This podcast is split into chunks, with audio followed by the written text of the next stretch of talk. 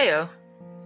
This is another episode of Back Alley Alchemist, and I came up with another interesting folklore thing to tell you about. Once again, it's kind of a revisiting of an old article that I wrote kind of a long time ago, if I'm being honest. Probably one of my first stories about witches that I ever really researched and looked into kind of a short story itself, so I'm going to spend a bit of time going into the history and the background and what led to this story existing in the first place.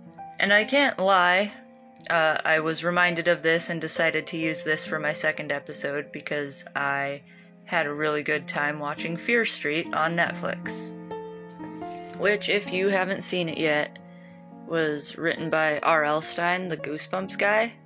And it's, I don't know, it's really entertaining for some reason. If you like spooky things and you want to binge something for like six hours or for a couple hours a day for three three days straight, however you do your thing, you know. I really I can't uh, I can't suggest it enough if you like witch shit and curses. But I don't want to I don't want to do spoilers. I'm not going to do spoilers. Either way, the series kind of got me thinking about witch trials and how kind of fucked up that was, you know? And I'm sure everyone knows about like the Salem witch trials in Salem, Massachusetts, and all that. Probably, I, I know that in high school I had to read The Crucible. That whole thing went on for centuries, so many hundreds of years, and it's kind of baffling to my modern brain. But I guess let's look into it a little. So, by the acting pope in 1484, witchcraft was denounced as heresy. The pope's name at the time was Innocent Eighth, which is I think that's silly. Maybe maybe I'm an asshole, but that's a real silly name. Either way, his birth name was Giovanni Battista Caibo? Cybo? Don't know how to pronounce that. I don't love him though, so I'm not going to try. He was the head of the Catholic Church from August of 1484 until he died in 1492. He issued the papal bull called Summis Desiderantis. Desiderantis? Something like that in December of 1484. So he was only the Pope for a few months before he started doing some douche shit. And I'm gonna read a direct quote from this bull. Uh, it stated, It has recently come to our ears, not without great pain to us, that in some parts of Upper Germany, Mainz, Cologne, Trier, Salzburg, and Bremen, many persons of both sexes heedless of their own salvation and forsaking the Catholic faith, give themselves over to devils male and female, and by their incantations, charms, and conjurings, and by other abominable superstitions and sortileges, offences, crimes, and misdeeds, ruin and cause to perish the offspring of women, the foal of animals, the products of the earth, the grapes of vines, and the fruits of trees, as well as men and women, cattle and flocks and herds and animals of every kind, vineyards also and orchards, meadows, pastures, harvests, grains, and other fruits of the earth. Forgive my bad impression, but uh, the main point of that was he was saying, oh, people in Germany are fucking demons, and it's killing everyone's food, and it's ruining the world, and oh boy, we better do something about those demon fuckers. So the the bull was a response to a German inquisitor named Heinrich Kramer, who had hoped that the support of the Catholic Church would give him the authority to prosecute individuals for the practice of witchcraft. Ultimately, his goal was to eradicate the pagans that remained in the land and to enforce Christian rule and Christian values in the region. Long before this, like most of the pagan groups and pagan religions were at least decimated, probably like put down to 10%, literally decimated So they were still around, but they weren't any longer allowed any power over anything. Nothing was pagan anymore in the cities or whatever. And it was mostly not okay to be pagan at the time. And this Kramer asshole really, really hated him. He was hoping that if he got the Pope to openly sanction the prosecution of these people, then finally he could get rid of those those gross pagan bastards, I guess.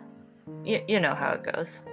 Side note, he didn't actually get as much power to do as much killing and prosecuting as he wanted to, and he ended up writing the Malleus Maleficarum, which I don't really go into, but it's widely noted as one of the most anti-witch pieces of text in the world, and it like it definitely spurred the early modern witch craze, which was where most of the people got executed it, w- it was the worst witch craze. That's what I'm saying. I'll touch on that a little bit in a second.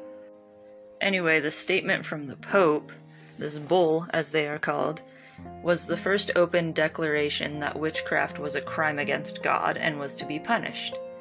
It didn't entirely set the witch craze into motion. That would be a little bit later. But it it followed for sure.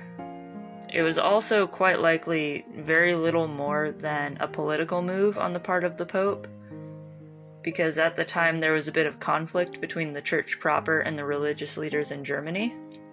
So the Kramer guy wanted the Pope to say what he said and, like, let him kill pagans.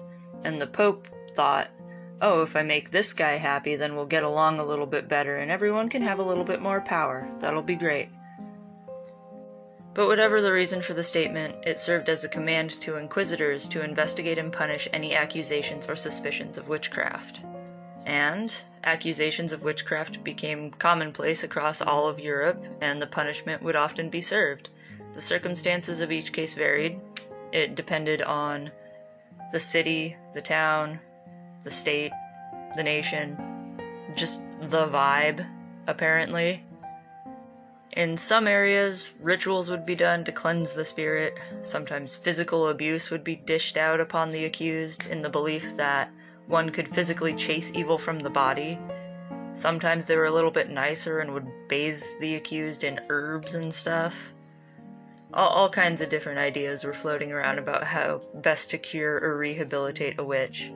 And it also depended on if they thought that the person was actively consorting with the devil, or if they were possessed, or if someone else had cursed them, or something like that.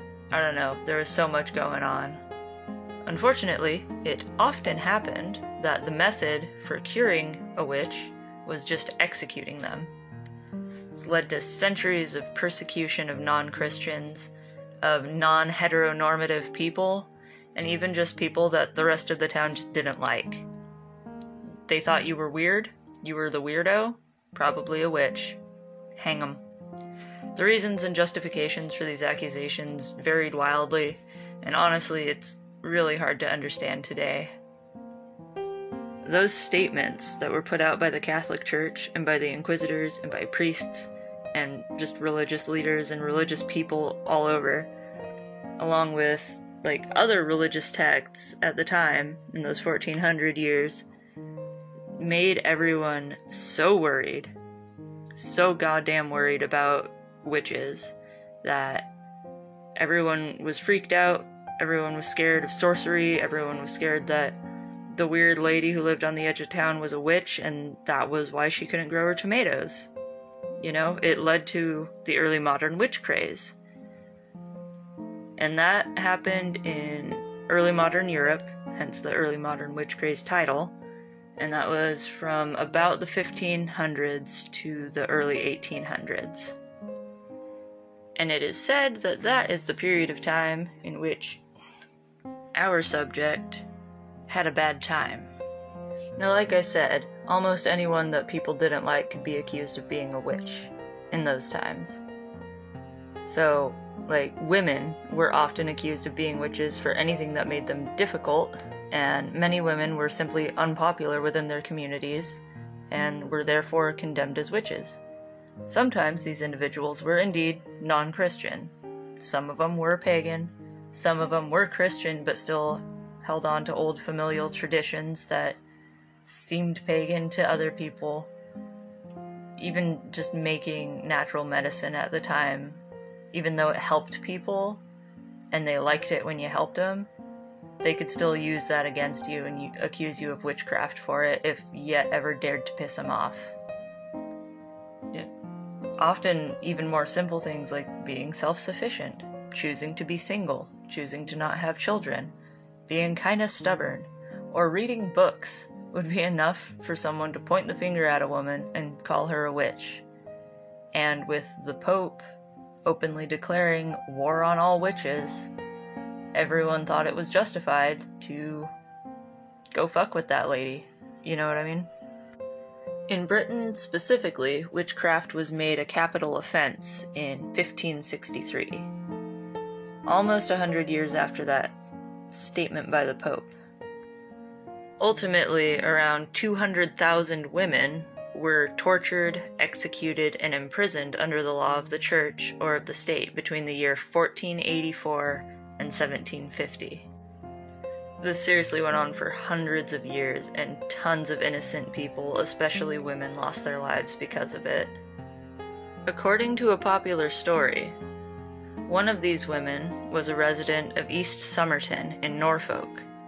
This woman's name's been lost to history, but her tale prevails in local lore and is evidenced by one of the most mysterious pieces of ruins in Britain. She is now simply known as the Witch of East Somerton. In the 1500s, a church was built near the modern town of Norwich. The people in the surrounding communities would come to this church to practice their religious rites, pray, socialize with their fellow church members, all that good stuff. This was St. Mary's Church, and it is the place at which the Witch of East Somerton's story becomes one that would be told for centuries. It's said that a woman from the neighboring town was accused of witchcraft, much like countless others during this period, and she was brought to St. Mary's Church to atone for her crimes against God. Now, this lady was old. Like, she was bent, elderly. She even had a wooden leg. So, I don't feel like she was much of a threat to anyone. I don't know why people accused her. Probably because of the wooden leg, maybe because she was old. Maybe she just weirded everyone out. But everyone was very convinced that she was guilty. Like, she fit the perfect description of like a hag or a witch to them in their weird 1500s minds. She was brought to the church and interrogated in the halls for quite a while before eventually she was sentenced to be buried alive. Yet another super grisly way of dealing with witchcraft, I guess. So those lovely God-fearing people of the church dug a grave for the old witch near the front of the building, in the entryway. They buried her in the grave while she was still living, breathing, and afraid. Can you imagine? You're all old, you got one leg, you're just hanging out in the woods, and suddenly everyone you've ever known starts screaming at you, calling you a witch, saying you fuck the devil, and they drag you to church, yell at you, and interrogate you for who knows how long, they dig a hole and they just throw you in it? Like you you lived your entire life long enough to get old with one leg in the 1500s for that? Jesus. Either way, she was she was screaming, fighting, trying to get free, but they closed up her tomb and she shouted a curse with her final breath. She announced that she would someday have her revenge on the people and on the church. Everyone disregarded her cries, and they poured soil over her coffin and laid a new floor down above her. They hoped that if her evil spirit were entombed in a holy place, like the church, her soul could be purified and she may be able to be redeemed in the eyes of God. Then, everyone just kind of went about their lives.